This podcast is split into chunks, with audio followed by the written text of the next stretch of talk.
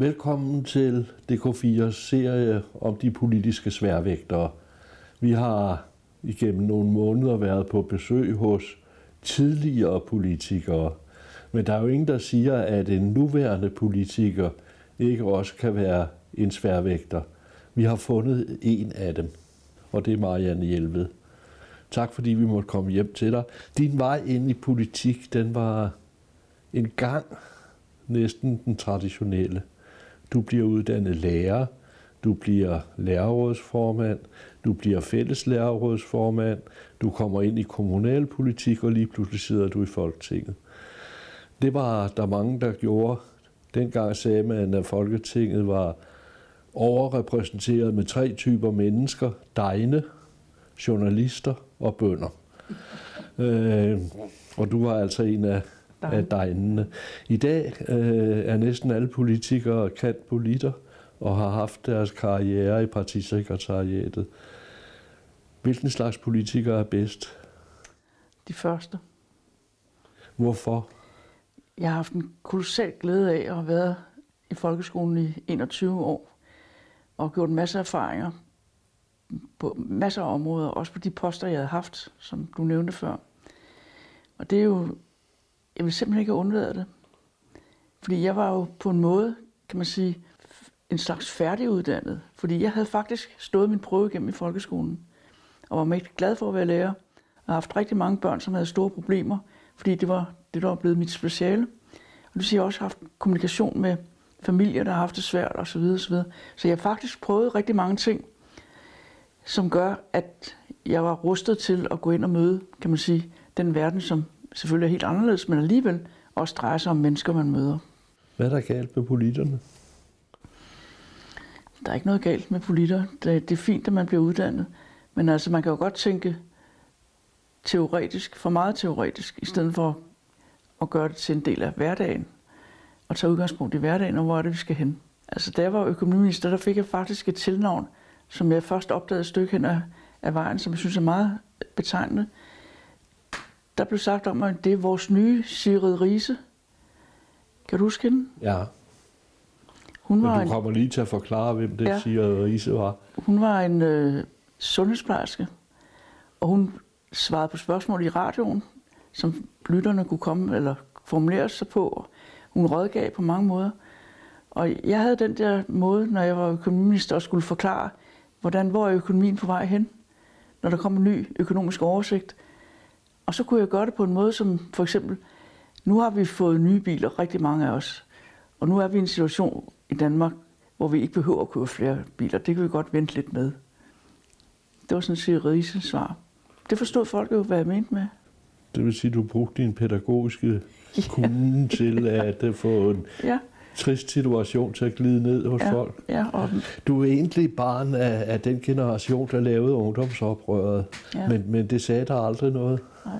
Hvorfor? Hvad var, hvad var der galt med flipperne? Jeg, jeg synes, at... Øh, altså, jeg havde sådan set ikke brug for at lave noget ungdomsoprør. Jeg havde et fint ægteskab og børn, og vi havde det fint. Vi levede jo en tid, hvor vi var forgyldt på den måde, vores økonomi var skruet sammen på. Så to lærere, de kunne have Volvo, sommerhus, hus i øh, Jyllinge, og vi havde en lystbåd nede i lystbådhavnen. Og så det var helt vildt. Og det var fordi, vi havde et skattesystem, der gjorde, at vi blev belønnet, hver gang vi satte os i gæld. Og det var jeg sådan set meget snusfornuftigt til, hvordan kunne vi få noget ud af det. Indtil det gik op for mig, hvordan det ødelagde hele Danmarks økonomi. Og så tænkte jeg, det blev vi nødt til at lave om på. Og det var, baggrunden. Det var noget af baggrunden for, at jeg sagde, nu går jeg ind i politik. Ja, og det er egentlig lidt mærkeligt, for dine forældre var jo ikke politisk interesserede selv meget, og de var rimelig konservative, ikke? Ja. Og, og hvorfor blev det så lige pludselig de radikale?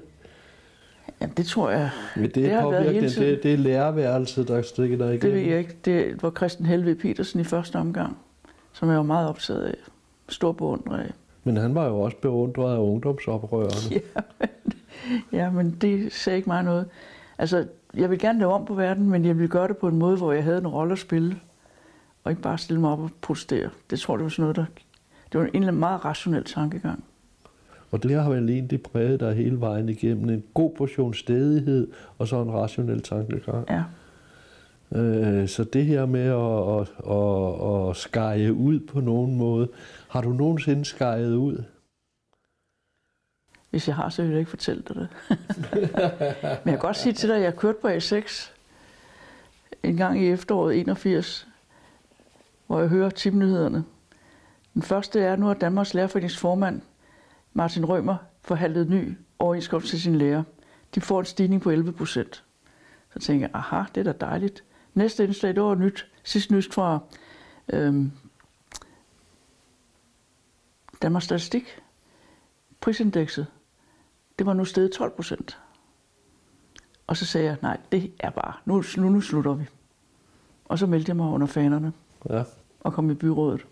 Men tilbage til Christian Helveg Petersen, altså Niels Helveg Petersens far, øh, som var noget ganske særligt. For eksempel var han den eneste nedrustningsminister, Danmark nogensinde har haft, men han var en kulturpersonlighed. Ja. Hvad, hvad var det, du beundrede hos ham? Han tog sig jo i øvrigt også meget af de skæve unge. Ja. Jamen, det var hele hans holdning til samfund og til de skæve unge, som du siger. Det var også nogle af dem, jeg tog mig af som lærer. Og det var øh, hans måde at være på. Altså, øh, han havde en selvironi, som var fantastisk forløsende, og som kunne øh, få alle de der opstyltede ting væk omkring det, der ellers skal være med en person som Christian Helveg Petersen med den position, han havde i samfundet. Han, så sagde, der, en gang sagde jeg til ham, er du ikke lidt af et togehorn? Sig mig en gang, er det ikke godt, at der er et togehorn, når der er toget? Og svarede, ikke? Altså, det var den der mangel på selvhøjtidelighed, men alligevel en klog og meningsfyldt mand. Da du valgte at gå ind i landspolitik, der stillede partiet store forventninger til dig, og allerede fra starten. Men alligevel blev du stillet op i Roskilde-kredsen. Og dengang, og det gælder vel for så vidt stadigvæk nu, øh, dengang var Roskilde-kredsen ikke en sikker kreds. Den skulle hele tiden kæmpe med Storstrøms Amt, ja, om det yderligsiddende radikale mandat. Hvorfor fik det, når partiet nærede så store forventninger til dig, hvorfor fik du så din bopælskreds og ikke en sikker kreds? Det ved jeg ikke. Altså, på det tidspunkt, der tror jeg ikke, der var nogen, der begyndte at blande sig i, hvor folk stillede op henne. Det, det var partiforeningerne, der afgjorde, ja, det. det, var det. Og jeg er sådan set ikke travlt med at komme i Folketinget. Jeg havde jo min skole, og jeg havde mit kommunalbestyrelsesarbejde osv. Og det var meget i Gundsø Kommune, for det var en kommune, hvor der altid var slagsmål mellem Venstre og Konservative. Ja, indtil jeg kom ind i billedet. Så fik du skabt ro. Så delte de konservative sig i to grupper, og så fik vi ro. Du havde ikke været valgt til Folketinget i mange dage, før du vakte opsigt. Der var en lokal radio, jeg tror det var i Aarhus, der ringede til dig og spurgte til, hvordan din holdning var til reklamer i radioen, i lokale radioer. Og det, du sagde noget i retning af, at det var da helt fint for dig. Og det var ikke ligefrem de radikales politik. Hvad skete der? Jamen, jeg synes, det var sådan set meget. Vi diskuterede meget på det tidspunkt T V to og alt, hvad der skulle følge med der. Så derfor var jeg jo givet ind på den der tankegang. For der skulle jo kun være reklamer i T V to. Så vi havde jo været igennem en form for diskussion. Så øh, du mente, det var naturligt? Ja. Ja, jeg kunne ikke se problemet. Når man kunne have det ene sted, så kunne man også have et andet sted. Men selvfølgelig er det da lidt frisk sagt. Det er, jeg vil nok ikke have sagt det i dag. Eller hvis jeg havde vidst det, som jeg ved i dag, så havde jeg nok ikke gjort det på den måde. Nej, for det, det spørgsmål om reklamer i medierne splittede jo i det, splittede jo i det hele taget, ja, det radikale. Ja. Øh, hvordan, og en af hovedpersonerne, det var jo i øvrigt Jens Bilgrav-Nielsen, ja, højskoleforstanderen over for, ja, Vejleegnen. Hvordan havde du det med ham? Jeg havde det fint med ham. Og jeg støttede faktisk vores øh, skabelsen af T V to med reklamer. Men også med, og det var jo det, der blev diskuteret lige så meget i den regionale struktur. Ja, det er rigtigt. Så, så det var jo også noget, som vi godt kunne lide som radikale, ikke? Det var vel det, der fik det hele til at falde, ja, på plads. Det var det. Du lærte hurtigt, at, at det er ikke så vanskeligt at blive enig med de andre partier. Det er snarere vanskeligt at blive enig med sin egen gruppe. Hvad, hvad, er det, hvad, hvad er den radikale gruppe? Altså, er det den her, øh, nu sætter vi os i en rundkreds, og så tager vi diskussionen fra grunden af? Ah, det synes jeg ikke. Altså, men det er jo, radikale er jo født ud af det lokale samfund, og derfor er de meget præget af der, hvor de er valgt, dem de repræsenterer. Og det, og det lægger de jo aldrig skjul på. Så det er jo, de kommer som nogle selv. rådende politikere, når de kommer ind i Folketinget. Og det gør de sådan set stadigvæk. Og I har altid været delt mellem radikale, der i grunden helst vil have en borgerlig regering, og radikale, der i grunden helst vil have en socialdemokratisk ja. regering. Du hører vel nærmest til dem, der helst vil have en borgerlig regering, ikke? Det er faktisk ikke rigtigt. Jeg har altid haft den der opfattelse af historisk, har de radikale venstre og Socialdemokratiet samarbejdet rigtig meget. Altså i gamle dage, da partistrukturen var ved at tage form. Og det P. Munch, som er en af mine store idealer, iblandt alle de store radikale, der har været i tidens løb, han sagde på et tidspunkt, vi har forskellige partierne og forskellige stemmer, og vi skal ikke glemme, at det store parti, som vi samarbejder med, det var Socialdemokratiet, de har deres stemme på en måde, vores er den anden, men det er målet, at tage vare om de dårligt stillede, er begge partiers mål. Og sådan er jeg, det er sådan set det, jeg er vokset op med, som det, der er min grund, det grundlag, som jeg arbejder på. Og så skal vi vel sige, at i den forbindelse af P. Munch, han var forsvarsminister i en kort periode, og så var han ellers mest kendt for at være udenrigsminister ja. øh, under første verdenskrig, og en periode under anden verdenskrig også. Og så er han hadeobjekt for Venstre. Hvorfor har I det sådan med Venstre? Det er også underligt. Det er faktisk underligt, fordi der er rigtig mange udmærkede venstrefolk, og jeg har også nære relationer blandt venstrefolk, som jeg har det i andre partier også. Så det er ikke på den måde, at man er hadeobjekter.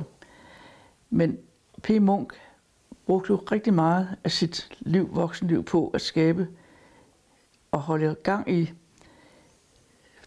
hvad hed den der, øhm, det der gik foran for, for Folkeforbundet. For, for, for, altså ja. Folkenes Forbund, det er ja. øh, forløberen for F N. Ja, netop. Og der brugte han jo oceaner af tid på det. Fordi han troede på, at det var den vej, man skulle gå for at finde en bedre verden. Og det havde han jo ret i. Har du også taget noget af P. Munchs stil med dig? Det hedder sig om P. Munch, at øh, han blev aldrig rigtig ophidset. Og når, han, øh, når det sådan gik hårdt til, så var det højeste, han kunne gøre, det var at gribe ned i la- jakkelommen og tage et maltbolsje. Nej, jeg kan faktisk også godt tale højt. Har du gjort det nogensinde? Ja, det har jeg. I gruppen eller over for andre? I gruppen blandt andet. Nå, men øh, det første store ordførerskab, vi skal tilbage til noget politik. Det første store ordførerskab, du fik, det var, øh, at Lone Dybkær blev sendt til delege- som delegeret til De Forenede Nationer. Øh, der er tradition for, at øh, folketingspolitikere er en del af vores diplomati i F N. Øh, og så skulle du lige pludselig være miljøordfører, og så dukkede sagen op om kemisk værk i Køge. For det første lå det i din valgkreds. For det andet var miljødebatten jo ved rigtig at tænde i befolkningen, og kemisk værk Køge fremstillede øh, giftstoffer, og du ville have, at de skulle have lov til at udvide. Og så fik du ellers øretæver. Hvordan reddede du stormen af? Jamen, faktisk havde jeg en kredsformand, som var ansat på Risø, og som var rigtig meget inde i de der ting, og ham spurgte jeg til råds, altså, hvad var egentlig op og ned på den sag? Og det, det er sådan typisk også, jeg vil vide, hvad det er, jeg taler om. Og der gik det op for mig, at det stof, som vi taler om der, som blev sammenlignet med bhopalgiften, som var en meget grim gift, der var sluppet ud i Indien og skabte meget dødsfald og katastrofer. Og det ville nogen så have, det skulle kemisk værk Køge ikke have lov til at bruge. Og så siger jeg, men hvis det er tilfældet, så skal vi forbyde det stof i alle de steder, hvor det bliver brugt. Og så kan vi ikke få lavet lak på bordene, og vi kan ikke få lavet vores konsolerne til kondiskoene. Og så er der en lang række eksempler på, hvor det stof bliver brugt hen i produktionen i dag. Og det var sagligt. Og det var det eneste, jeg kunne stå på, det var det saglige, som jeg kunne forklare og selv forstå. Og synes også, at der er en vis retfærdighed i at bruge den saglighed i forhold til kemisk værk Køge. Men det gav jo, altså hele verden ramlede sammen oven i hovedet på mig. Jeg blev blandt andet ringet op af fællesorganisationen i Køge, som er en, en stor socialdemokratisk sammenslutning. Og der sagde de, enten kommer du herned til os, og vi er seks hundrede, eller så kommer vi ind til dig på Christiansborg. Så I kan selv vælge. Og så kom de ind på Christiansborg, og der sad de så i deres orange dragter op i hele tilhørlogen. Overværede debatten i Folketinget. Men altså, jeg stod fast på det, jeg mente var det rigtige. Men senere, der skiftede jo, om jeg så må sige, indgangsvinkel til miljøet og sagde sikkerheden først, altså øh, øh, tvivlen, skal, tvivlen skal komme miljøet Jamen, til gode. Kemisk Værk Køge havde opfyldt alle de krav, der var stillet til dem, at de autoriteter og systemer, som de skulle spørge til råds, det holder jo også. Altså det er jo også, vi kan jo ikke have sådan et system, hvis ikke det også gælder, når nogen frøjer på, at der er et eller andet, de ikke kan lide. Og på en eller anden måde må den beslutning, jeg træffer, være til at forklare og forstå, også for mig selv. Og det har sådan set været et, øh, det, der har drevet min måde at være politiker på. Man kan sige, at Kemisk Værk Køge i dag var småting, men en af de store ting, man diskuterede i den periode i Folketinget, og det var jo altså, mens øh, Schlüter var statsminister, det var øh, Danmarks politik over for NATO. Det var fodnotepolitikken.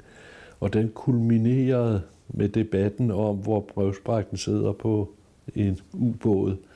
Atombevæbnede skibe skulle have at vide, at Danmark var atomfrit område, når de kom hertil.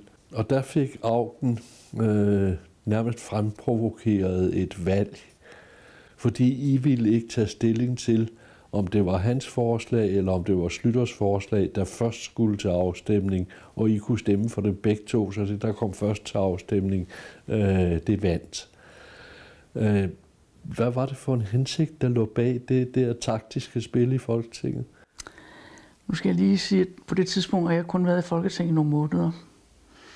Men Lone Dybkær var ordfører på den sag, og hun sagde i januar måned noget, som jeg simpelthen aldrig glemmer, på et gruppemøde, at vi er nødt til at have sammenhæng mellem indrigs- og udenrigspolitikken i Danmark. Vi kan ikke have det rod, hun brugte ikke det udtryk, men den uorden, at der hele tiden bliver lavet øh, fodnoter på NATO-politik, fordi sådan som vi så det i Radikal Venstre, så var, havde Socialdemokraterne skiftet holdning og var pludselig imod det, som de havde været for tidligere, da de havde siddet på regeringsmagten.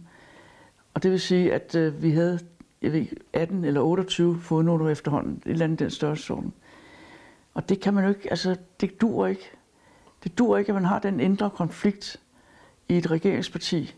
Og derfor er vi nødt til at finde et, øh, en anden løsning. Eller en regering. Mm. Og vi må finde en anden løsning. Og den løsning så så, og igen sidder jeg som en af de sidste, der overhovedet kom ind i folketingsgruppen, så er jeg jo ikke sådan en stor... står i slaget på det tidspunkt om den sag her. Jeg synes, det var rigtigt, det Lone sagde. Derfor kunne jeg godt støtte det. Og det ender så med, at vi kommer i regering. Vi kommer ind i, i Schlüters regering. regering ja. øh. Og C D og Kristelig Folkeparti må gå. Ja. Og, de... og det betyder så også, at så bliver der en ordning på, hvordan håndterer vi NATO-spørgsmålene. Og den blev Uffe Ellemann Jensen og Lone Dybkjær sat til at ordne det papir, som de så skulle skrive under på, han har sagt begge to. Og da øh, de gamle i den radikale gruppe træder ind og bliver ministre øh, sammen med, med Uffe Ellemann Jensen og, og, og Poul Schlüter, øh, så står du lige pludselig i en situation, øh, hvor du bliver gruppeformand.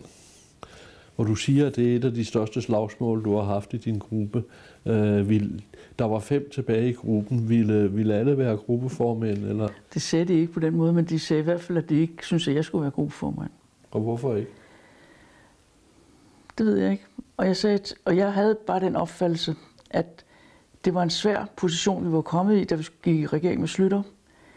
Og partiet var splittet på det, hovedbestyrelsen var splittet på det. Og hvis det her skulle lykkes, så vidste jeg, at jeg ville komme til at gøre et kæmpe, kæmpe stykke arbejde. Jeg havde et meget stort netværk i partiet i, over hele landet, fordi jeg sidder som formand i nogle af partiets udvalg. Og det var fungerede fint. Men øh, så jeg, enten han, så skulle han, jeg være gruppeformand, eller så skulle jeg ikke være noget. Det kræver jo, det kræver jo en vis politisk erfaring, og den kunne du jo ikke møde op med at være gruppeformand. Nej, men altså jeg vidste jo alligevel godt, jeg havde håndteret kemisk værk Køge-sagen og var kommet ud af den med livet i behold. Og, så de havde jo set, at jeg kunne noget. Jeg kunne tage den type problemstillinger og komme igennem med det, uden at lide ud. Lide ja, og nu skal vi lige nævne at sige, at de radikale er bygget sådan op, så gruppeformanden, øh, det, det kunne lyde som en, en, en ret kedelig post, men det er jo faktisk den politiske leder, ja. Og det, der afstikker kursen. Sådan her er de, de radikale, sådan har de valgt at strukturere sig. Ja. Og der skulle du, øh, du skulle jo sørge for, at, øh, at de radikale ministre havde partiet bag sig med det, de gik med til med Schlüter og, ja. og, øh, og Ellemann Jensen. Og det betød, at du fik et tæt samarbejde med de to partiers gruppeformand, nemlig Hans Engell og, øh, og Ivar Hansen. Øh, to vidt forskellige personligheder. Øh, hvordan taktede du de? Og for de var, de var jo til gengæld garvet i politik på det tidspunkt. Altså jeg skal lige sige, inden vi tager fat på de to gode venner, at jeg var blevet valgt i september syvogfirs, kom i Folketinget der. Vi havde valgt igen i maj otteogfirs. Til trods for kemisk værk Køge-sagen, så steg mit personlige stemmetal i Køge med et tredjedel. Og det var jo også, altså jeg fik faktisk rigtig godt valg. Og det gjorde jo også indtryk på mine kolleger i folketingsgruppen, og det var, gav også mig et rygstykke for at sige det, som jeg sagde. Og så bliver jeg gruppeformand. Og så får jeg to gode venner som kolleger. Og vi har, vi har haft fremragende samarbejde, også lang tid efter, vi ikke længere var gruppeformand. Hvordan var Hans Engell at arbejde sammen med? Vi kender ham jo mest som politisk kommentator i fjernsyn. Ja, men han, han, er, meget, han er meget humoristisk sans. Han er også meget nøgtern, og han er god at diskutere med, altså at afprøve sine synspunkter på. Og øhm, vi havde et tidspunkt, hvor vi lavede finanslov sammen. Det var i Schlüter. Det var efter Schlüter. Det var, da Nyrup var statsminister. Fik vi lavet en finanslov, hvor i seksoghalvfems, tror jeg det var, at øh, konservativ var med i finanslovskredsen, men Venstre var ikke med. Og det var sådan set øh, med velberød hu, fordi vi havde brug for, synes jeg også, at få de to partier lidt delt fra hinanden. Så var det nemmere at samarbejde med dem på skift. Det var den finanslov, der afskaffede det, der hed formueskat. Ja, det er rigtigt. Det var, øh, det var de konservatives krav for at lave et finanslov. Ja, de fik også en ekstra en halv milliard til forsvaret. Og det var nok. Det var i hvert fald to store ting, det der. Og så var der Ivar Hansen. Han var jo, øh, han var jo repræsentant for det traditionelle gamle bondevenstre, som de radikale jo egentlig har haft det godt med. Ja. Hvad kan du sige om ham? Jamen, han var også en meget behagelig, stilfærdig kollega. Vi gik ud og spiste en gang mellem hinanden, os tre. Og det blev vi faktisk ved med, efter vi ikke længere sad i regering sammen. Og vi fulgtes ad til de nordiske. Vi fik et ret godt kammeratskab, vil jeg nærmest kalde det. Så vi fulgtes også ad sammen til de nordiske møder, hvor vi alle tre var med i Nordsråd. Nu var det bare mig, der var minister og kom fra en regering. De andre var opposition. Og det kunne de simpelthen ikke fatte i de nordiske lande. Når vi havde de der store banketter, hvor der var to tusind mennesker, vi skulle spise pindemader, så lod vi os se sådan et kort stykke tid, og så smuttede vi ud og fandt en god restaurant et sted, og sad vi der og spiste i Stockholm eller i Oslo, hvor vi nu var. Så det var, og vi diskuterede meget politik, men vi havde det altså også rigtig morsomt med hinanden. I regeringen blandt ministrene, der anså du Palle Simonsen for, som den konservative Palle Simonsen, der i en overgang var socialminister og ellers finansminister. Ja. Øh, der anså du ham for at være, om jeg så må sige, den du var tættest på. Øh, var det fordi han han havde et socialt gen, der passede til de radikale, eller hvordan var det? Det er svært, det er jo svært at svare præcis på sådan noget der, men altså, øh, Palle var meget social i sin tankegang, og i det han valgte at gøre. For eksempel så ordnede han mulighederne for sådan en som mig, lærerne, altså offentligt ansatte, der var, havde en, en øh, pensionsordning. Den gjorde han faktisk bedre. Og det var, så gik jeg over til og sagde, hvorfor gør du det? Så siger han, synes du, de offentlige ansatte, de har det for godt i forvejen? Altså han havde blik for den slags ting. Og det var, øh, altså vi, vi blev meget nære venner, faktisk resten af, af hans og hans kones liv. Men det er jo egentlig sjovt, øh, fordi øh, hvis vi ser sådan historisk på det, så har de konservative vil altid være de radikales ærkemodstandere i Folketinget. Altså der har været radikale, der har sagt, at vi vil aldrig nogensinde gå ind i en, i en regering, hvor, øh, eller gå ind i et samarbejde, hvor de konservative er med. Og dengang Erik Eriksen i nitten treoghalvtreds ville danne regering, øh, eller fortsætte sin regering, der forhindrede I ham i at gøre det, fordi... Øh, fordi han insisterede på at få de konservative med. Øh, er I modpolerne i politik? Ikke mere, det synes jeg ikke. Vi har, vi har faktisk, jeg synes jeg, udviklet en fantastisk god kultur i Folketinget. Og så kan jeg håbe, at den bliver ved med at være der i de strenge tider, vi har lige nu. Men vi har en kultur, som betyder, at vi samarbejder på kryds og tværs, og vi... Uanset hvordan flertalsorganisationerne er, så har vi næsten altid meget brede aftaler om de store ting. Og det synes jeg er en kunststykke, når vi kan have mindretalsregeringer, som også kan få et meget bredt flertal bag sin politik i Folketinget. Det er, det er faktisk en del af den kultur, der ligger i vores politiske natur i dag. En af de ting, der optog der meget under øh, K V R-regeringen, det var Bertel Haarders forslag om at lukke seminarier. Der skulle, der skulle lukkes seks seminarier, var hans opfattelse. Det var befolkningsfremskrivningen fra Danmarks Statistik, der sagde, at der kom simpelthen ikke børn nok til så mange lærere, der blev, der blev uddannet. Øh, og dit, øh, dit krav, det var, at alle tre grupper bakkede op i enighed, og der ikke kom nogen mislyde fra nogen. Og alligevel gik der sognerådspolitik i det. Ja, men altså, det, det kan næsten ikke undgås. Og, men vi fik jo sådan en nøgle, afhængig af, hvor stort amtet var, hvor der lå seminarier. Kunne de have to eller et seminarium? Det, det var befolkningstallet, der gjorde det. Det var den nøgle, vi fik. Og så måtte vi jo indordne os under den. Og det, der... var svært for mig i hvert fald, det var, at Socialdemokratiet fuldstændig meldte sig ud af hele det der forløb. Var der ikke Men jeg stod ved det, sådan set, og jeg hjalp, jeg hjalp Bertel. Men så svigtede Venstre alligevel, fordi øh, Peter Sønderby, han, øh, han ville absolut have, at øh, seminariet i Tønder skulle blive ved med at eksistere, og Helge Sander ville have, at seminariet i Herning skulle blive ved med at eksistere, og de truede ligefrem med at træde ud af partiet. Øh, hvordan fik I banket dem på plads? Det ved jeg ikke, for det var ikke mig, der bankede dem på plads. Men du var med til det? Jeg stod i kanten af det. Men det, det var, jeg havde sagt til Bertel, altså vi følger den nøgle, du selv har lavet, den står vi inde ved, så må du få de andre til at gøre det samme. Var der i det hele taget ikke tale om en forkert beslutning? Nej, hvis det havde stoppet ved det, så kunne det nok gå, men det, det var jo det, der var med til at sætte gang i en udvikling, hvor vi centraliserede, eller Folketinget centraliserede rigtig meget. Og det slog hårdest igennem, da Anders Fogh blev statsminister. Og så kom... Det har været en lang proces, kan du sige, en lang forløb, ikke? Men eh, Anders Fogh blev statsminister, og han nedlagde rigtig, rigtig mange råd og nævn og slog politikredse sammen osv. osv., osv. Og det er jo det, der gør, at borgerlige regeringer i dag faktisk prøver at gøre afbid for det ved at flytte statslige arbejdspladser ud. Men det er et problem med vores uddannelsesinstitutioner, at de er så centraliseret, som det er i dag.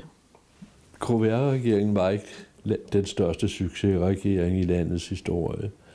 Øh, og det kom stærkt bag på dig, at Niels Helveg Petersen, da han trådte ind i regeringen som, som leder af for, det, for de radikale, der trådte ind i regeringen, at der ikke forelå noget regeringsgrundlag. Du var, du var målløs. Jamen, jeg tænkte ikke på et regeringsgrundlag som sådan, men jeg, den dag regeringen blev dannet, har været på Amalienborg, der kørte jeg faktisk på min cykel over til, nej, jeg spacerede over til Niels Helveg i økonomi, økonomiministeriet, hvor han var blevet minister. Og så satte han ned og sagde, nu er jeg jo gruppeformand, og nu vil jeg gerne vide, hvad er planen? Og der var ingen plan. Og det rystede mig faktisk enormt meget, så jeg måtte gå igen. For jeg synes alligevel, det var, altså det var lidt af et, en meget, meget dårlig situation at sidde i. Ikke vide, hvad var meningen med, at vi sad i den her regering. Og der opstod så traditionen, kan vi vel sige, det er blevet... Ja, det besluttede jeg, da jeg kørte hjem. Så tænkte jeg, det er sidste gang, jeg vil være ude for det her. Altså, der skal laves en plan. Hver gang vi går ind i en regering, skal vi have en plan. Hvad, skal, hvad er meningen med at være i den her regering? Og der blev skabt det, der så er blevet ja. til traditionen med regeringsgrundlag, eller, eller forståelsespapirer, rigtigt. Eller hvad man nu ja, kalder det. Men det er rigtigt. Vi lavede et fantastisk godt øh, grundlag i den første Nyrup-regering, som jeg synes er et forbillede for andre, fordi det var ikke fuldt af teknisk kvalitet, som de seneste er, så er de fyldt med teknik og fremmedord og alt muligt andet, så det er, ikke, det er ikke et folkeligt papir, det var det i starten. Men der var der også udarbejdet af politikere alene, ja. Nu sidder embedsmændene jo med. Ja. Jeg skal ikke sige, hvad der, om det er embedsmændenes skyld. Det er lige så meget politikernes skyld. Du var med i røret omkring Tamilsagen. Den gjorde jo, at Erik Ninn-Hansen, der havde været justitsminister, øh, var blevet Folketingets formand. Og da Tamilsagen begyndte at rulle, og det gik op for jer, hvilket omfang den havde, så besluttede I, og det vil sige Niels Helveg Petersen og dig, at øh, Ninn-Hansen ikke kunne fortsætte som, øh, som folketingsformand. Hvordan fik I ham væltet? Vi gik til Schlüter og forlangte det. Eller rettere, jeg gjorde, fordi Niels var jo minister, det var jeg ikke. Og jeg var gruppeformand, så i den anledning gik gruppeformændene til Schlüter og forelagde situationen. Og Niels havde sagt til mig, du, skal, du er nødt til at være så hård, så du har lyst til at sparke ham ud over kanten. Altså Schlüter, for at få ham til at sige ja til det, du vil have. Og det var sådan set et meget godt råd, for det gjorde jo, at jeg holdt bare fast. Det kunne ikke lade sig gøre. Vi kunne ikke have Ninn-Hansen som formand for Folketinget, efter det, der var passeret. Og det vi vidste på det tidspunkt. Bøjede Schlüter så? Ja. Men Schlüter og, og, og Ninn-Hansen havde jo været meget nærstående i lang tid op til den periode, og så lykkedes det alligevel at få kappet båndet. Ja. Kunne Schlüter godt se, at øh, Ninn-Hansen ikke kunne have den tillid, der skulle være bag Folketingets formand? Jeg ved ikke. Altså selvom jeg faktisk også var tæt på Schlüter og havde fint samarbejde med ham igennem mange år, så kunne jeg ikke se på ham, hvad det var, der gjorde udslaget. Men det var, han gjorde, han traf den beslutning til sidst og sagde, så må jeg sige det til ham. Før det var du igennem øh, en anden sag, og det var undervisningsminister Ole Vig Jensen, der lavede Tvindloven. Den eneste lov, der i vores demokratiske historie er blevet underkendt af Højesteret. Og det har jo altid heddet sig, at de radikale var grundlovspartiet i Danmark, og så står du bag en øh, lov, som ender i Højesteret og bliver underkendt. Hvordan kunne du gå med til det? Altså Ole Vig bad for, for sig, så må sige, og var fuldstændig overbevist om, at det var god nok, den lov, han havde lavet. Og så støttede jeg. Men hele den juridiske verden, alle, der har med ja. statsret i Danmark at gøre, øh, advarede i vendinger, som ikke var til at misforstå, ja. og alligevel hoppede ja. ind i. Ja. Men det er jo, altså, jeg har nær sagt, regeringen var, og ikke mindst undervisningsministeren Ole Vig Jensen var, så presset, at alt de sager, der var på Tvind, at han var nødt til at effektuere noget. Det var det bedste bud, han havde, det var det her. Og så tror jeg bare, han har tænkt, vi gør det. Og jeg støttede ham, jeg havde ikke noget bedre forslag. Hvad skete der så? Altså loven blev underkendt, ja. Og Tvind fortsatte. Ja. Og så er der ikke nogen, der har taget sagen op senere. Nej. Men der blev nogle andre regler omkring Tvind. Altså vi lavede lovgivning, der skulle forhindre det, som Tvind var blevet kendt på, nemlig at de scorede penge ind på alle mulige besynderlige måder og brugte dem til ting og sager, som ikke har noget med deres virksomhed som højskole og skolevirksomhed at gøre. I, øh, i nitten halvfems der træder I ud af, af K V R-regeringen, og øh, det betød vel egentlig også, at eller alle havde vel ventet, at Niels Helveg Petersen vendte tilbage som, som gruppeformand, altså formelt politisk leder af De Radikale. Men du øh, insisterede på at fortsætte, ja. Og fik faktisk væltet ham. Øh, altså, kunne du ikke under ham og komme tilbage på den post? Jeg synes, at jeg havde gjort et godt stykke arbejde som gruppeformand i den periode, og vi var blevet uenige om nogle ting undervejs, Niels og jeg. Og jeg synes, at det var... Jeg ville ikke gå frivilligt på den post og overlade den til ham. Så du ville for... Du, så jeg tænkte, du kuppede ham faktisk? Nej, det jeg gjorde jeg sådan set ikke. Jeg tænkte, hvis de kan blive enige om hinanden, eller skaffe flertal for hinanden, så kan de jo gøre det. Og det gjorde de så ikke. Og de, det var jo så de seks andre i partiet, eller i folketingsgruppen. Og dermed var du blevet reelt øh, partiets politiske ja. leder. Ja. Øh. Men det betød så også, at der var i hvert fald mindst et flertal i, folketing, eller i folketingsgruppen, for at jeg skulle være det, mm. og ikke Niels. Og så sker der et skifte fra, at I har støttet de borgerlige over til, at I begynder at interessere jer for øh, Socialdemokraterne. Og den første maj nitten enoghalvfems holder du et tre timer langt møde med øh, Mogens Lykketoft, hvor I øh, tilsammen tilrettelægger resten af, af, af det årtusindes politik. Vi taler også godt ind på hinanden. Vi kendte ikke hinanden. Det ved jeg, det møde. Ja, altså, vi har ikke haft nogen personlige relationer. Men... Øh, Jeg valgte at sige til Mogens Lykketoft, at jeg synes, vi skulle snakke sammen. For at finde ud af, hvad, hvad vil vi? Hvad kan vi? Og det, der er, og det er fuldstændig korrekt. Altså, vi sad sådan set og satte to område for område og sagde, hvad er det, vi har brug for her? Og så gik vi ellers i gang med at samarbejde. Men det indebar jo, det samarbejde, hvis det skulle blive til noget, så indebar det jo, at Socialdemokratiet måtte skifte formand. Ja, så langt havde jeg nu ikke set på det tidspunkt, men øh, det er klart, at jeg måtte også anerkende, eller rettere, jeg ville, jeg ville bruge det som en slags træk, der forlængede min afgørelse lidt, at jeg ville selv lige lære Svend Auken lidt at kende. Og det vil sige, at jeg bad ham om et møde, og der fortalte jeg om noget omkring, hvad det var for nogle finanslovsønsker, vi havde, til Schlüter-regeringen, dengang det endnu var ham, der var der. Og det kunne jeg så læse i Fri Aktuelt dagen efter. Og så sagde Åse Olsen, er du nu overbevist? Ja, nu er jeg overbevist. Altså Svend er ikke... Han er ikke så nem med at gøre, som jeg havde troet eller håbet. Og derfor måtte vi tage den konflikt.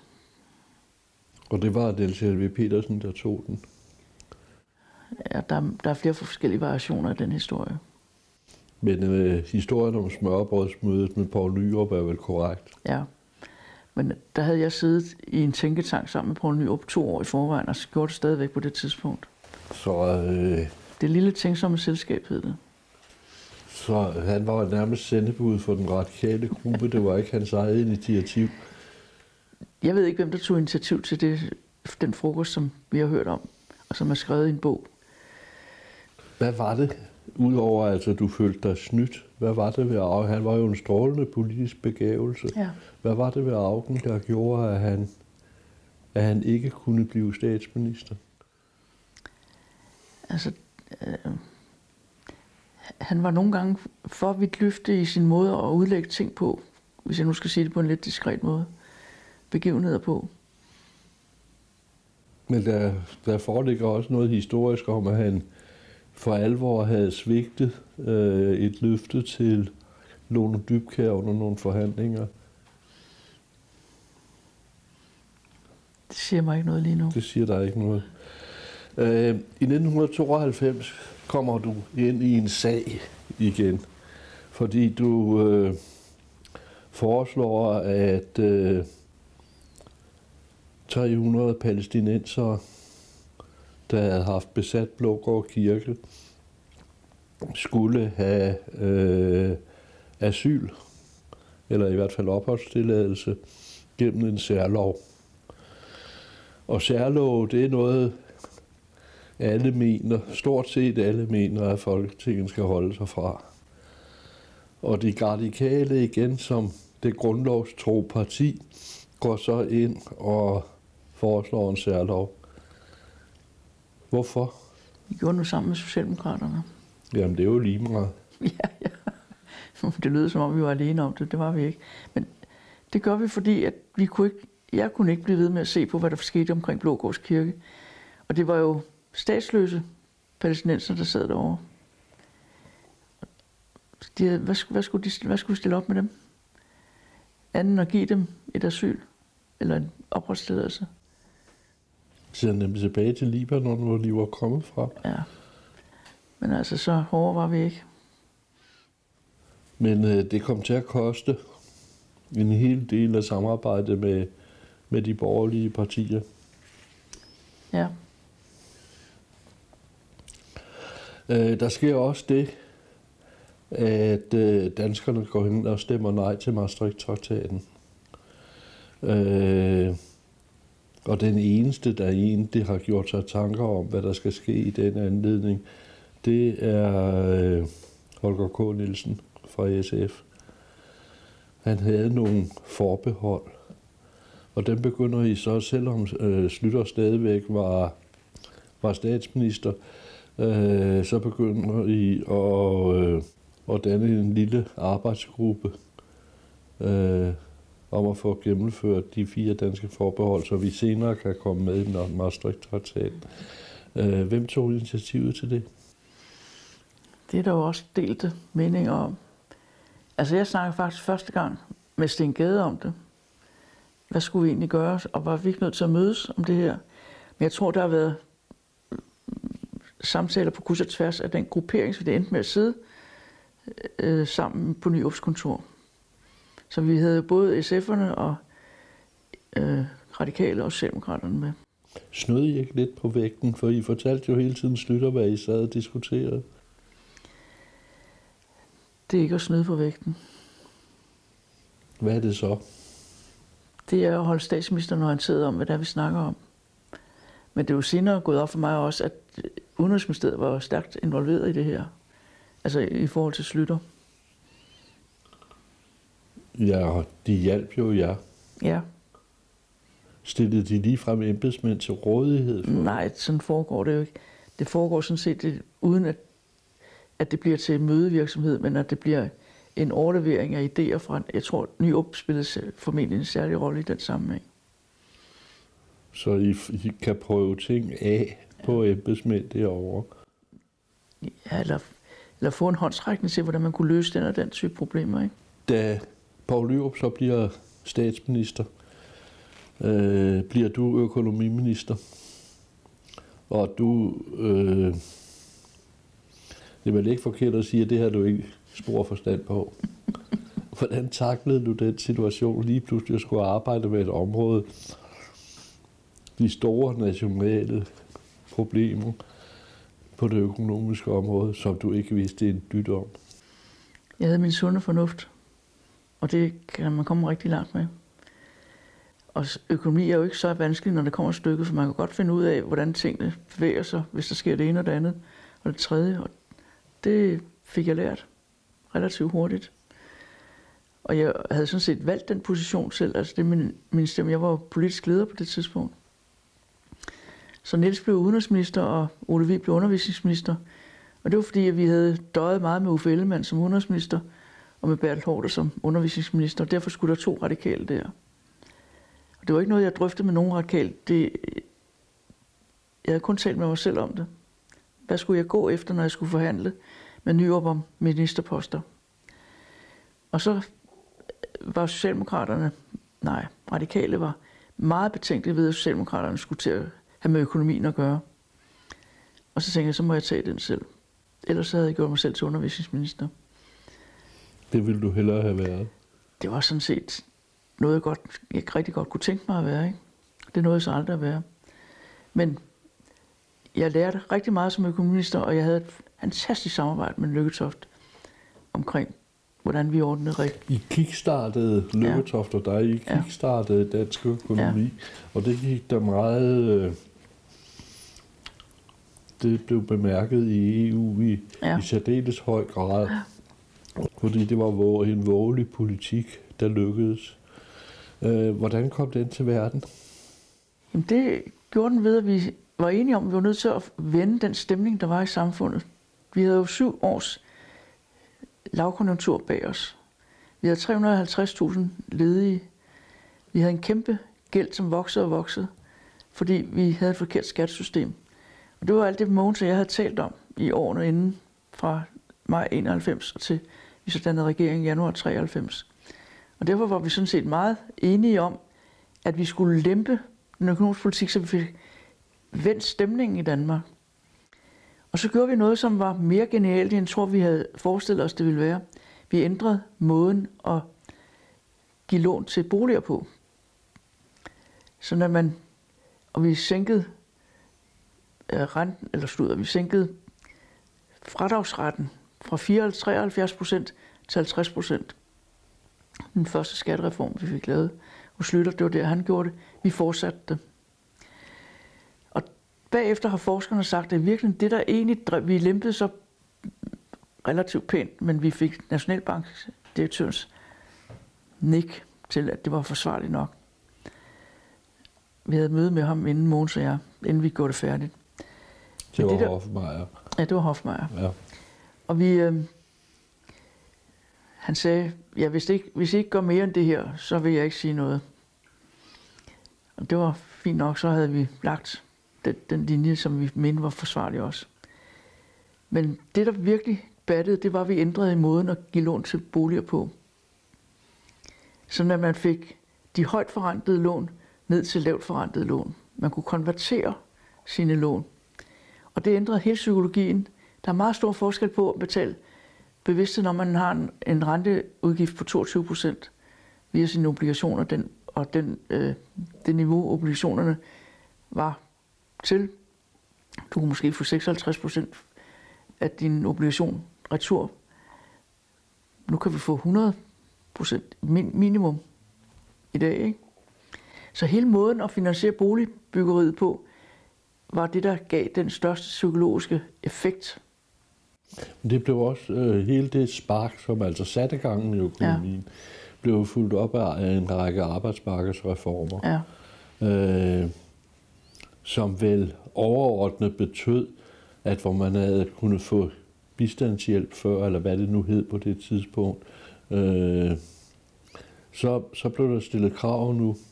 Der kom en noget for noget politik ind i det hele. Har det ikke været med til at ødelægge vores velfærdssystem? At du absolut skal yde noget for at få noget? Jeg synes heller ikke, det var så grelt på det tidspunkt. Men i hvert fald så havde vi jo i... Øh, øh, altså vi gjorde... Lykketoft overtalte mig til at gøre nogle greb, som jeg fra starten af var imod, men som jeg faktisk kom til at anerkende. For eksempel sagde han, vi laver en, nu ændrer vi dagpengesystemets reglerne. Og vi kommer noget på, som gør en gevinst på, som gør, at folk ikke bliver sure over det. De kunne nemlig tage en børneorlov, ekstraordinær børneorlov, eller en uddannelsesorlov. Og så havde vi sat et loft for, hvor mange der kunne få lov til det. Og når de så overskred det, så satte vi kravene op. Så vi styrede det der, og det var i virkeligheden sådan en keynesiansk måde at arbejde økonomisk på, men bare med den fornuft, at man, vi hele tiden kunne regulere på det. Du var også som økonomiminister den, der skulle repræsentere Danmark, når der blev snakket de økonomiske hovedlinjer i øh, E U. Ja. Det der hedder ECOFIN-møder, altså økonomi- og finansministermøderne. Og det er en mandeverden, eller det var i hvert fald en mandeverden. Og så kom I to derned, øh, Bodil Nyborg Andersen som nationalbankdirektør og dig som økonomiminister i den mandeverden. Hvordan var det? Du var ovenikøbet. Danmark havde formandskabet, så du skulle ovenikøbet være mødeleder. Altså, i den første omgang, der var Hoffmeyer der jo stadigvæk. Men det var meget specielt at komme derned i den der mandeverden, om så må sige. Jeg skulle mødes med mine rådgiver. Det var alle de mænd, som var på det økonomiske og ambassadørmæssige poster. Og det var jo mænd alle sammen. Lige fra Niels Ersbøl og Poul Schlüter, som var hans næstkommanderende, og som sad som generalsekretær for ministerrådet. Og så var der Henning Kristoffersen, der var budgetkommissær. Og så var der min egen diplomatchef, Jens Thomsen. Og så var der ambassadøren, hvis navnet lige nu desværre lige har glemt et øjeblik. Det begyndte med jer. Og det var... Hvordan, hvordan, blev, hvordan var det at være kvinde i den forsamling? De kom alle fem, var de hammerdygtige. Ingen tvivl om det. Og de havde hver deres måde at se dagsordenen, næste dags dagsorden på i ECOFIN. Og jeg lyttede jo til dem, alle fem. Og så tænkte jeg, hvordan kommer jeg ud af det her? Og så fandt jeg på at sige, det er virkelig, det er virkelig interessant, det jeg har fortalt, og det, skal jeg, det vil jeg nu gå hjem på mit hotelværelse og tænke over, hvordan jeg vil håndtere næste dag. Og så sagde vi farvel til hinanden, og så gik vi. Så det var, det var, det var snusfornuften, der reddede dig? Det igen. Var i virkeligheden snusfornuften, ja. Men jeg havde fået masser af input frem. Det var ikke spildt. Det var, jeg fik jo langt bedre kendskab til, hvad var der gået forud for det ECOFIN-møde, som jeg nu skulle lede den næste dag. Og det var guld værd at få det for dem, der var så tæt på, som de var, dem, der var dernede. Ikke? Riberholdt hed ambassadøren. Så, så dit kendetegn igennem al din politik, det har været stædighed, fornuft og ingen udskejelser. Ja, det kan du sige. Er du kedelig? Ja, det er formentlig. Det må så bare være sådan. Men der, der er jo ikke nogen, der har forbudt en at tænke sig om, har jeg tit sagt til mig selv. Man har lov at tænke sig om. Tak skal du have, Marianne Jelved, fordi vi måtte komme til dig. Selv tak.